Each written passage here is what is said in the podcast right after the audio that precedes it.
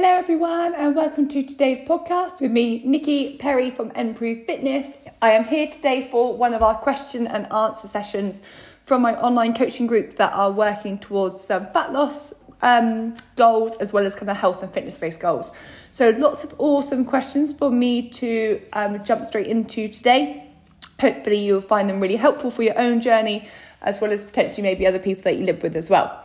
So, question one that has come in is says, get my words out, says, when eating out during a calorie counting, what's the best way to go about estimating how many calories you have had? Awesome question, and I want all my clients to feel free to eat out. I hate anyone to think that they can't eat out um, when trying to lose weight because that is just not sustainable long term. So, addressing this is really important. Now, there's a few options here. With most things that I say, there's no right and wrong, there's just different options and what suits you. So, with calorie counting, it's not a long term thing I want you to rely on anyway. Um, it's more of a short term learning the route, learning kind of more basic knowledge in regards to kind of how many calories in which foods and why some foods are therefore better choices. So over time, your kind of knowledge bank is going to increase anyway. So sometimes I think when going out for dinner, it can be a good opportunity for you to kind of use that knowledge bank and build confidence in kind of eyeballing meals and looking at menus and trying to kind of see things that you think might be suitable for what you want in line with your goals. So option one is basically you don't count calories at all and you just have a night off or a meal off and realize just because you haven't tracked it doesn't mean suddenly your progress is going to be suddenly flawed okay? So the, the realistic answer is we're going to be guessing anyway. So if you're going to be guessing you could have quite a big range of error room for error. Sometimes just not guessing at all might work. Um, it might be you just want to kind of have an expectation of how many calories you think you are going to consume or want to consume so that you can try and factor that into other meals maybe that day or maybe other meals during that week. So if you know you are going like full on out three course meal um, and drinks as well obviously that's going to be really high on calories depending on what you choose and it might be then you want to factor that in to across the week, which I'll touch on in a minute. Um, it might be that you are just going out for a normal lunch, and actually, even if it is a couple hundred calories more than normal and you haven't managed to track it, is not the be all and end all. I said, those that are tracking the calories on the app, it does not need to look perfect. So, if there are some days which aren't fully accounted for, your body knows what has gone in, what food's gone into it. So, don't worry, your app doesn't actually show that quite um, so clearly. But on a practical level, if you are wanting to count calories, or try at least get a guesstimated idea of what you consumed. So if you go to a restaurant that employs more than 500 staff, so like a big chain restaurant or big chain pubs, they by law have to advertise the amount of calories that are in their meals. Now, most of them will put that on their menus in the restaurant, but some of them will actually only put it on their menus on their website. So, if you know you're going to a big kind of chain restaurant or pub, it's probably worth having a look on their website and seeing whether that menu does have the calories when a, this law first came in a couple of years ago, kind of everyone put it on their menus, and then there was a bit of a backlash about people, and I, I agree and disagree with this, so I, I'll sit on the fence with it. People that have had eating disorders that are already very worried and scared about how many calories they're eating um, found it very triggering. My counter argument to that is they generally also aren't the people that are eating out anyway. Um, but I understand people on recovery and sometimes can be too soon. So I said, so some restaurants have chosen to taking the calories back off their printed menus and put them online on their digital menus. So if you want to find the calories, you can find them, but they're not staring everyone in the face. So have a look at that. If you're in a restaurant that um, is not a big chain restaurant that isn't putting publicising their calories, uh, what I'm suggesting is actually looking for an alternative meal that is on there. So if you're tracking through the Trainerize app, for example, and let's say you go out and you have, I don't know, Hunter's chicken and chips. So you know that like chicken breast with barbecue sauce and cheese and stuff on.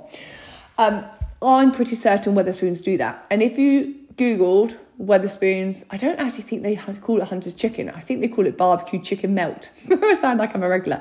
Um, if you search for that, it will come up and it will come up. So you can then add the Wetherspoons version of it and it might be you're like, yeah, but actually this one's got twice as many chips on than I know they serve in Wetherspoons. So you can kind of eyeball and go, do you know what? Wetherspoons one says it's 750 calories. If I'm realistic, this one's probably going to be more like 850 calories due to the extra chips. So I said, looking for an alternative at a restaurant that you know that you may be eating before, that you know the kind of portion sizes they sell, will give you a fairly good indication. But I said it's all guesstimate. And it's even guesstimate down to even if you had their barbecue chicken melt at Wetherspoons, the calories that they print on their menu are based on the average size portion they give. Now, I say most restaurants, Wetherspoons might actually do this, but I doubt Wetherspoons are counting out the exact chips that they put on your plate or the exact size piece of chicken that they're serving. They might do, they're quite tight on that stuff, isn't it? But do you know what I mean? The amount of barbecue sauce, if they're free pouring barbecue sauce onto your chicken, you don't really know how much they've got. They might have a guidelines recipe that they're meant to be following, which is what the calories have been counted on, but realistically, they could easily, one way or the other, be up or down 100, 200 calories, which is why I said it's all an average anyway. So I said, so that's my kind of two options. Um, so either look at the menu of the place you're in or look at a similar meal that's on your tracking device that you would recognize portion wise and you can gauge off that one.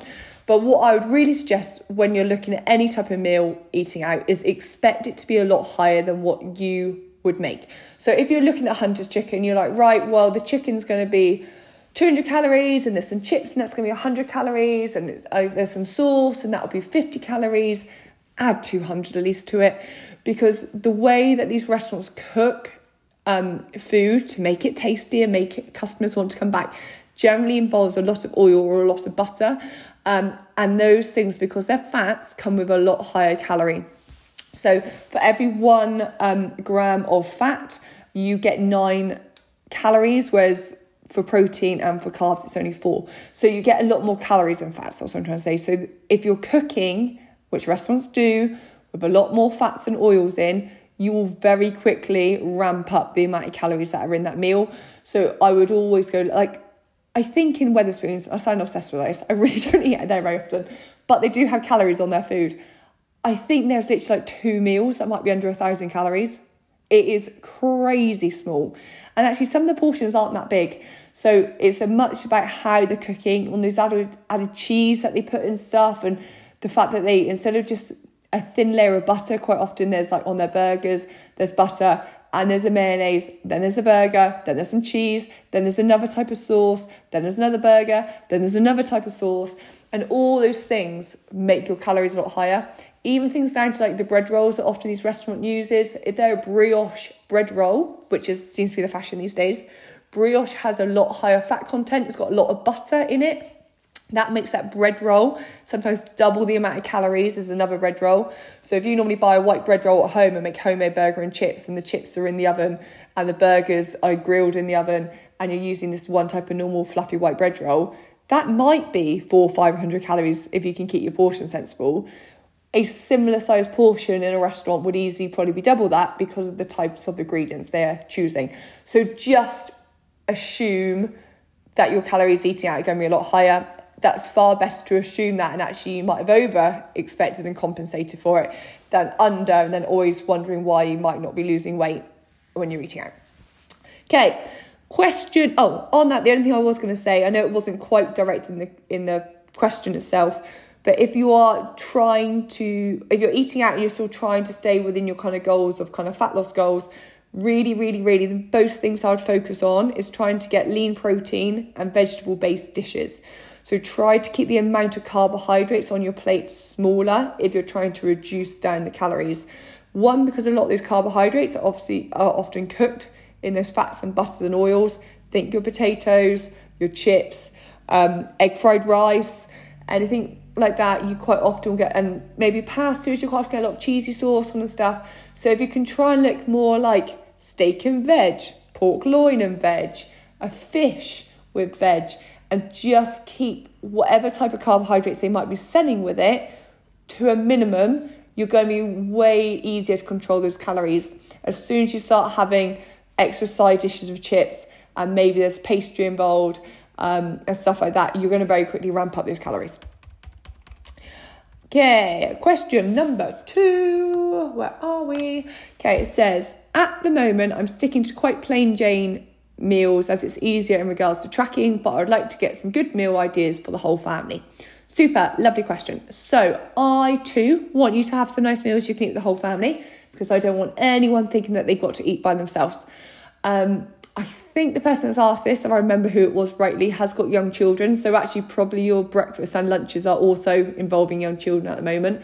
But if you've got older children that are maybe at school, um, really, you already probably eat at least one meal, if not two meals a day by yourself anyway. So you can actually kind of either go quite plain Jane on them or experiment a lot of them. I want that evening meal, whatever it might be, meal with your family to be something that you can have all together.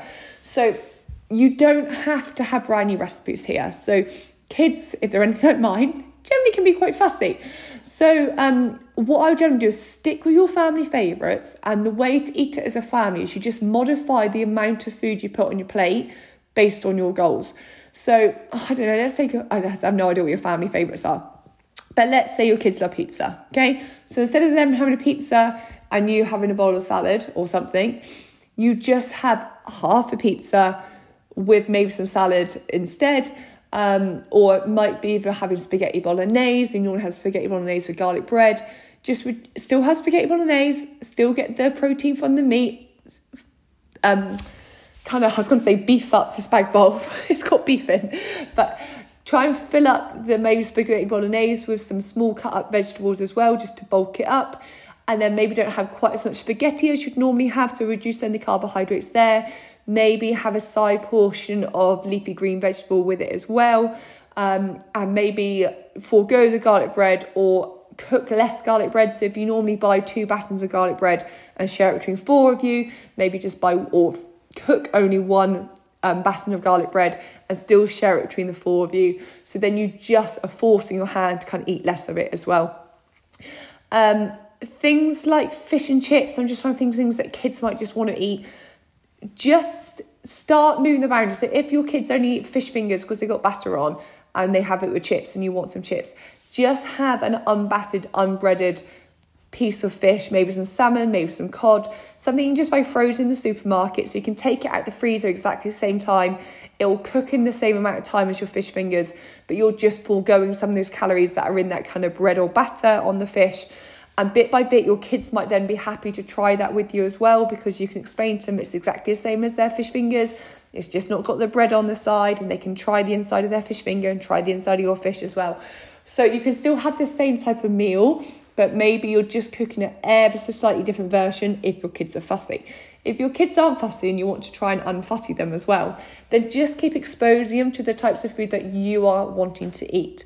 So I have a very fussy child, which I can't believe I've ended up with because love him dearly. I thought I'm such an adventurous eater. He would come on this adventurous journey with me. He seems to have gone the other way, but that doesn't stop me from exposing him. And what generally happens is I cook a meal and he just has a dissected kind of version of it. So some vegetables he doesn't like cooked, but he quite happily eats raw. So when I'm cooking mine, I just keep a side portion out for him to have raw. Um, and silly things like that. He doesn't like ingredients mixed together. So actually, when I'm cooking it, I just cook it separate, put his on a plate all separate. I then mix ours all together. So there's plenty of ways you can still eat as a family, eat the same foods, but portion or plate it differently so that everyone is satisfied. Because I don't want anyone feeling that they've got to cook different meals for different people.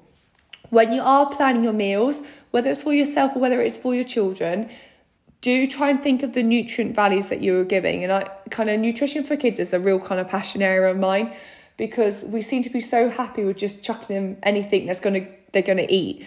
And we're so happy as parents, as long as they've eaten, they're fine. And that's true. But also we want them to have a nice constant flow of energy. We want their body to be fueled in a way that they're gonna grow strong, grow fit. They're not gonna have big peaks and troughs in their kind of energy and their temperament along with that. So, actually, everything that I've tried to help my clients do in regards to fueling our own bodies to kind of work more efficiently and effectively is actually the same as our kids. So, actually, getting a good amount of protein into their diet is going to be really helpful. Having some more slower release carbohydrates rather than fast, kind of high sugar carbohydrates is going to be really good. Getting some good fats into the diet is going to be really good. So simple things like chucking some nuts and seeds into to meals or eating them as a snack could be really good as well. Just to start getting used to eating less processed foods as well. So whether you're driven by your own health and fitness and kind of fat loss goals, or whether you're driven by kind of creating a food environment for your children that is going to be really good for their health, either one is going to have the same outcome. So try to think about every meal, kind of where they're getting their protein from. Every meal should have some type of protein source in it. That doesn't mean it needs to be meat. It doesn't mean it has to be dairy. You can get a lot from kind of pulses and beans and lentils and stuff as well. Or you can use some of the other kind of meal replacement products if you want to as well. So start with that. Try to obviously focus on getting some fruit and veg in. Obviously, we've been hammered in for years of thinking that we need to get five fruit and veg into our diet every day. That is actually a minimum. And so, if you're trying to do that for your children, you can quite easily do that for yourself. And the way to do that is just making sure every meal you serve, no matter how boring that bit of veg is on that plate, it's there as normal. I said you can blend it into the meal, you can have it as a side on the meal, you can always finish the meal with some fruit and veg, or sorry, some fruit as well. So, put fruit onto the dinner plate as well as something else, just to keep reminding that fruit and veg is just part of what we do and all the reasons for it. Okay, moving on. Next, oh, lots of questions about food today. All my clients are very obviously dialed into their food and nutrition. Um, what is a realistic target per day of grams of fat? Lovely. Okay, so I actually touched on this last week, so I'll touch on it again. So, obviously, just to recap, so all food comes into three brackets. It either comes into a carbohydrate, a protein, or a fat. And most foods generally are a mixture of them. So, most meats will be protein and fat based. Um, vegetables are generally carbohydrate and protein based. Um, but yeah, there's so there's every most food groups will be a mixture. Some are solely one, some are solely the other. Protein, obviously, we know it's got lots of real benefits, which is why I push it as a target for people to monitor. What happens when we look at carbs and fats, which is going to make up the other kind of two thirds of what we're eating, is it actually doesn't really matter. So we've got whole diets, and I mean diets as in those things I'm on this diet type of diet that really lean one way or the other. So there's some that are very high carb, very low fat. There's some are very low carb, very high fat. So if you've heard of the keto, you've heard of the Atkins diet, they are low carb, high fat diets. So their carbohydrates are so low that you'd barely probably get 100 to 200 calories worth of um, carbohydrates from them. It's very low. The majority of your diet comes from either protein or fats. So I know the person that's asked this was a bit worried that their fat consumption consumption over the last week has been really high compared to what they thought it should be. And I would say actually don't need to worry, okay? As long as the types of fats you are eating are what we class as our good fats, which I'll talk about in a minute, you don't need to worry. It just means that your personal preference probably leans more towards kind of it's not in the keto style, that's far the other extreme, but it leads more to you probably prefer eating more higher fat foods rather than higher carbohydrate foods.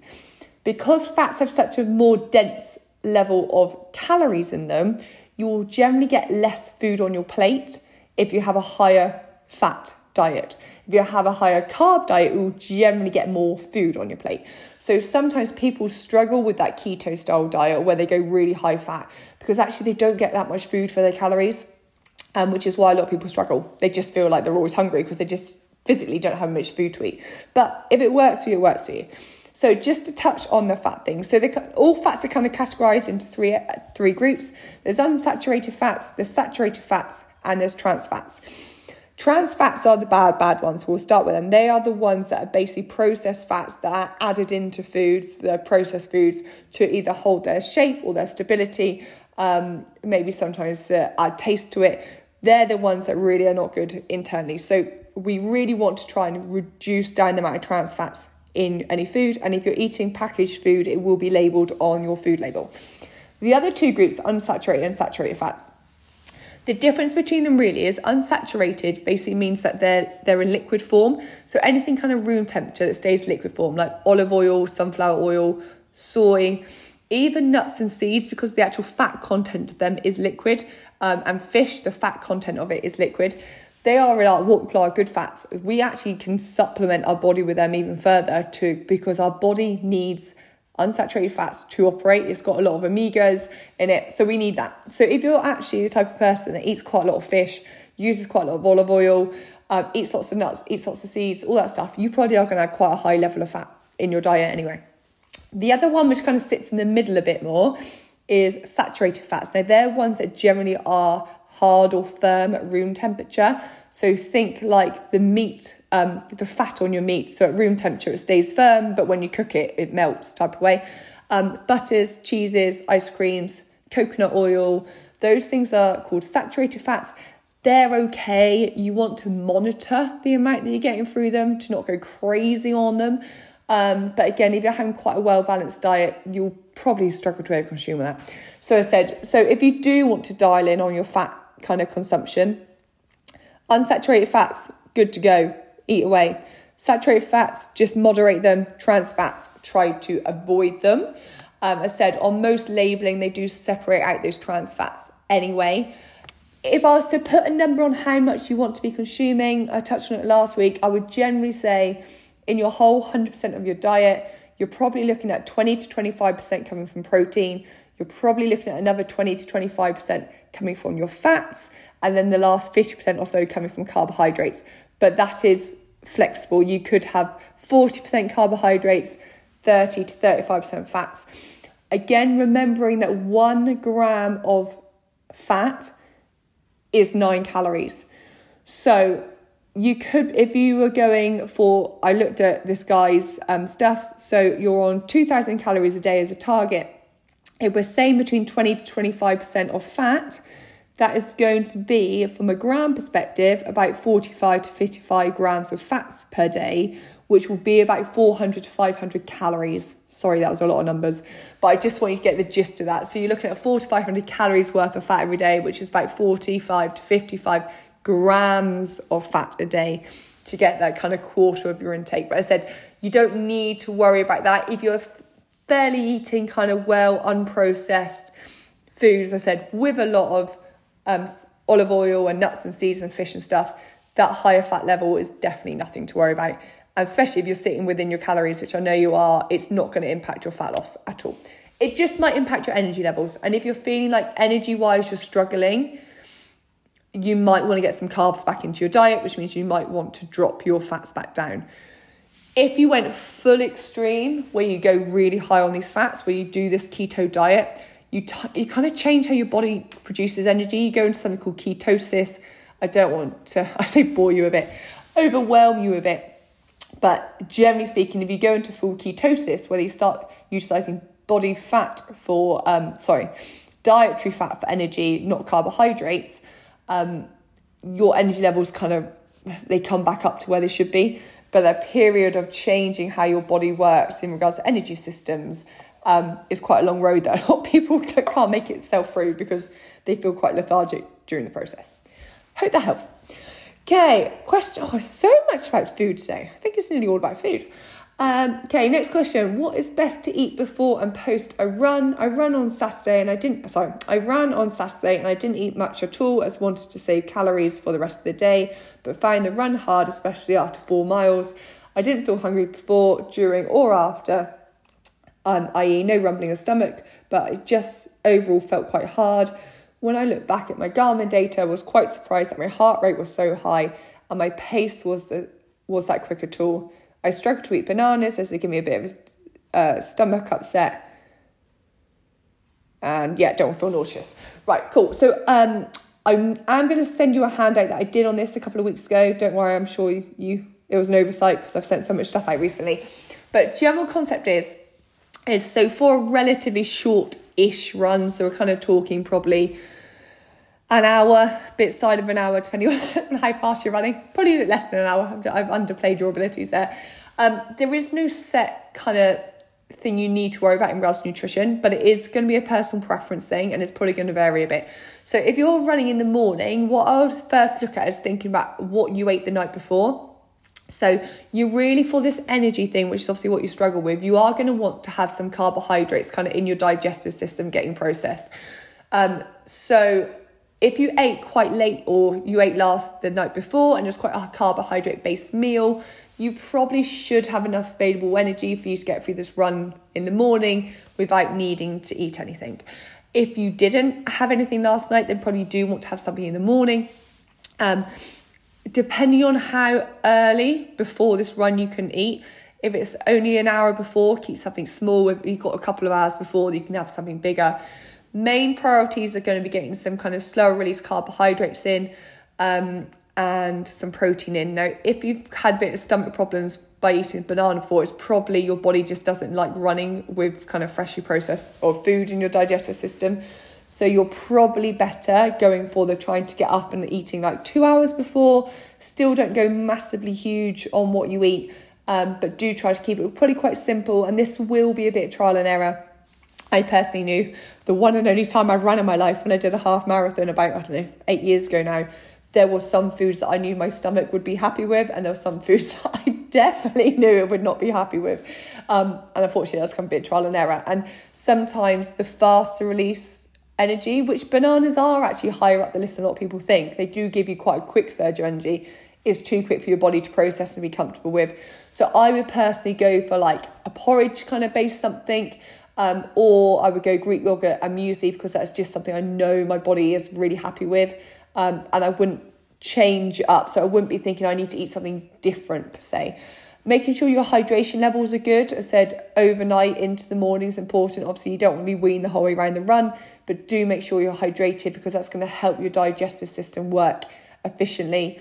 Um, it might be you want to have like a little protein shake beforehand. Um, so you could just have the protein powder mixed with water, or you could add in a little bit of oats or vegetables, spinach or kale or berries or something to give it a bit of flavour. Just don't go too heavy and maybe just keep the quantity of it a little bit lower. Um, and if you're looking for post kind of run food as well, it might be you want to have a bit of that kind of protein shake before and then have the rest of it afterwards as well. Um, in regards to fats, there's not really any evidence either way of it impacting your performance. So when you're looking at what food you could have, um, you don't need to be necessarily worried about whether you need a higher fat content or not because that doesn't really apply. But I will send you the um, document I did on it because it's several pages long. It kind of explains this. But I said for those kind of shorter distance runs, so we're not talking kind of multiple hours, we're kind of talking up to an hour. Um, there isn't anything big you need to do but it's very good that you're monitoring it and you notice your energy levels were struggling because it definitely sounds like either you needed more food on that day to have some available energy for you because most of our immediate energy is going to come from glycogen and glycogen comes from carbohydrates or it just happened to be an off day for you in regards to maybe hormonally where you were maybe that day. Your body was just going to find it harder anyway. Um, but with everything there's so much variance that you could eat exactly the same things and do the exact same things every day, and you might still feel very different on each run because that's what our bodies like to do. Just as we think we've got it sorted, they throw something else at us. Um, okay, two more. There are so many questions about food. Um, I oh, this is topical as well. I'm new to protein shakes. Are they a good replacement for breakfast or better just before and after exercise? So I would say it depends what you already have for breakfast. Because most of the time, 99% of the time, my answer is going to be real first, real food first.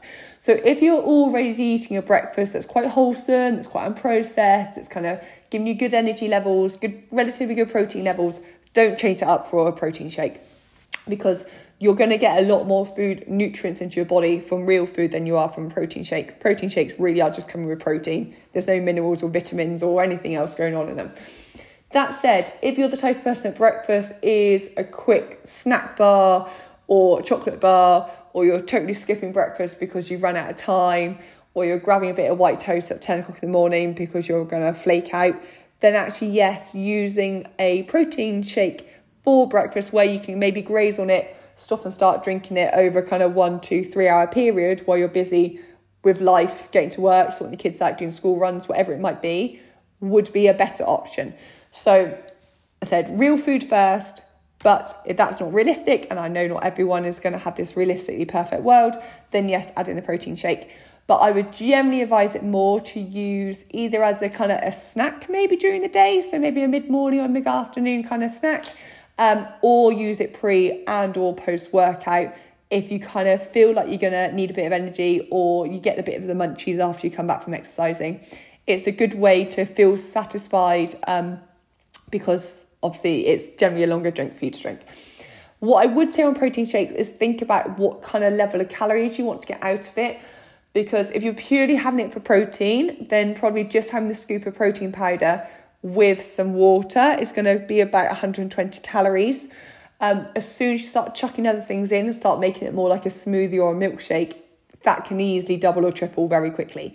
So if you're having it as a meal, so you are having it as like breakfast, then it might be you're happy to chuck some oats in or a bit of avocado in or some fruit or some vegetables into it and get those calories more up around the 300 mark, 3 400 calorie mark. If you are supplementing it as a snack or just a pre or post workout kind of drink, then I would try to keep it to the minimum in regards to calories. I hate protein powder just with water, but I can very easily drink it if I put some frozen berries in. No frozen kind of berries like blackberries, raspberries, the red mix one I buy from Lidl's, I don't know what it's called. Um, summer fruits, I think they call it. Um, chuck some of that in it. One, it cools it down, so it's obviously a nice cold drink, and I find it generally balances the swipe quite sweet vanilla out quite nicely. So, um, and there's not very many calories in those berries. So, just have a think about what you're trying to get from it. I said if it's just protein, keep it minimal ingredients wise. If it's a whole meal, think about adding things that are going to provide nutrients and minerals to your lunch, or sorry, to your breakfast as well. Cool, right, where are we? I think we are nearly there. Last one? No, two more. Cool. Okay, how can I start being more mindful of snacks in lunch bags for, I'm going to blank out their name, child? I really want to reduce the amount of processed snacks she has so she doesn't grow up seeing that as normal. Throw me any suggestions on what um, I can give that toddler friendly, well accepted, high protein snacks to try. Okay, so the first thing I'll say here is children learn best by example. So I know you're really focused on your own nutritional intake. So your children's food intake will naturally come. It might not come the first time they see you eating, they might not come the second time, but if you get consistent with eating more balanced, maybe less processed, higher protein meals, and that's the food that is in your household, that's the food that they see when they open the cupboard doors, it will happen naturally. Um, I know that personally. Like my son loves eating. It's really random. Really likes eating crisp chickpeas that are crispy. So I chuck them in the air fryer. I did it once a couple of years ago as a bit of a trial to see if I like them. He adores them and he thinks that's like a treat. he thinks it's a treat. A tin of chickpeas. Um, if I really spoil him, it has honey on it as well. And if I really, really spoil him, it's got a little bit of drizzled honey and a little bit of cinnamon um, on top. And honestly, he thinks that's amazing. But he was only aware of that because I exposed him to him. And then while by exposing it to him, he then really got to like it. So that's an awesome high protein snack if you want to go down the chickpea line. Um, but even things that can be really simple, like having a little like snack platter. So instead of being like, here's your snack bar, it's like, right, we're going to have a little bit of cheese and we're going to share an apple um, and we're going to have some nuts. And that is a really nice balance. Like the nuts have some protein and some fats in, and the cheese has some protein and some fat in, um, a little bit carbohydrate, and then the apple's got carbohydrates as well. And so, so just like it's about creating balanced meals. And I think so far with snacks, it's like it's got to be one thing. And actually, I think if you have a little selection of things, one kids love selections because they get to choose what they're having. Um, but also, you actually then start hitting all the food groups as well, which is really important. Um, so I definitely do that get your kids involved. So, a big, big thing with children is that they like to feel like they they got the power. So let them choose, but the things you're going to let them choose between, you kind of guide. So that does mean that you need to create this food environment that you're happy with as well. So the best thing I could say to parents, if they feel like their cupboards are full of like highly processed snacks that they don't want their kids to buy, is just don't buy them. Kids forget things really quickly. I know some stuff they remember as well for a long time. But like if the kids are always used to there being the same packet of crisps in their cupboard, give them a couple of weeks of they might ask occasionally where the packet of crisps are, but then they will stop asking. As long as you kind of have something else to offer them, they'll stop asking about the crisps. They'll stop asking about the biscuits. They'll stop asking about where their Freddo bars are. Like it they do not need to have it in their house. So if you don't want it in the house for your own sake, because you actually don't want to eat it, please do not buy it for your children's sake. They do not come out the womb knowing what a Freddo bar is and that, there's nothing against Freddos. I just know they crop up the whole time with people. You've created an environment where they've learned what a Freddo bar is, and then you've kept feeding that environment with Freddo bars. So you just need to look at the environment that you're creating for them and create one that you're happy with. And that doesn't need to be really boring. There's a lot of processed snacks that you can buy for convenience that you would be happy with. Um, if you want to get your kids involved, which obviously kids love a bit of baking, so you don't have to bake a high sugar cake for them to eat or cookies that they can eat. You could bake a little protein bar ball. So use a bit of protein powder, oats, generally some dark chocolate, maybe a bit of maple syrup, honey, maybe some prunes in them. And they get to mix them all with their hands and squeeze them into little balls. And some of the recipes you cook, but a lot of them you just put in the fridge. And so they very quickly got these nice little chocolatey balls. And if they've got the power that they can choose what they're going to put in their little balls and that's theirs, and you're going to make your one as well they're still getting the exact same excitement from baking with their mum, but instead of it being a high sugar, feeling quite unhealthy thing that you want to get that they're making, you're actually making something that's actually really well balanced for them as well. So definitely getting involved in those things. A few other hints and tips is actually, especially as they get older, is um choose your language appropriately that helps them feel empowered and helps them understand. So, like I said about earlier, like we've always had this thing drilled into us like we need to eat five fruit and veg, five fruit and veg, but often we don't tell people why. Now, the why is not so you don't get fat. that's unfortunately the term that I think people have in their head. It's not about getting fat or getting thin and losing weight or gaining weight. It's about giving your body the fuel it needs to work really well. So kids want to be big, they want to be strong, they want to be fast. Tell them that. Tell them that's what fruit and veg does. They want to have energy to, to do exciting stuff. So tell them this is how we get energy. Eat your carrot, you're going to be able to see well. Eat this banana, it's going to give you energy. Eat this big bowl of porridge, it's going to give you energy. Like, give them the language to understand that we are helping our body by fueling it is not something we're just told we have to do so we don't put on weight, which often I think is what's happened. Then, when we're talking about kind of snacks, actually trying to not label foods as good and bad or high sugar or low sugar. Oh, there's my doorbell. One sec. Sorry, I'm back. That was good old Amazon coming to the door. Not even something I've ordered myself. How rude. Um, yeah, so try not to label things as kind of good or bad or high sugar, low sugar because kids definitely like to rebel. So if you tell someone it's bad, they're probably going to want it more. So again, just keep referring back in a very soft way in regards to the nutrients and what is giving their body. And actually, they want to have energy for a long time. And actually, sweets, as we all know, is just too fast, too hard and too fast. They go absolutely crazy for 10 minutes and then they absolutely crash and burn. It doesn't help them and it definitely doesn't help us. So I'm not saying don't give your children those sweets and stuff, but do kind of let them understand when's a good time to have them and when's maybe not a good time to have them. I say that, I don't know the word good, obviously word it differently, um, but just try to again manage their the language that you're using to talk to your children so that they don't feel like there's strict rules, but they understand kind of why. And then as they get older, I think it's really good, as I've kind of helping my clients do this as well, is trying to get your children to understand whether they're hungry or they're not hungry. Are they bored? Is it hunger? If they're hungry, why is it? Let them think back, okay, it's because I didn't actually have my lunch at school. That's why I'm absolutely starving hungry by um, end of school. And they're just advising them, not as a telling off way, but as a educating them way as maybe tomorrow try eating all your lunch at school um, and not going out onto the playground quite so quickly because when you get home you won't be quite so ravenous and then we can get you some nice food cooked up ready. So you won't be feeling like this. So just give them the tools and the understanding because kids as we know are like sponges. They actually do absorb a lot of information. They might not recall it all but they do absorb it especially if we recap it lots of times as well.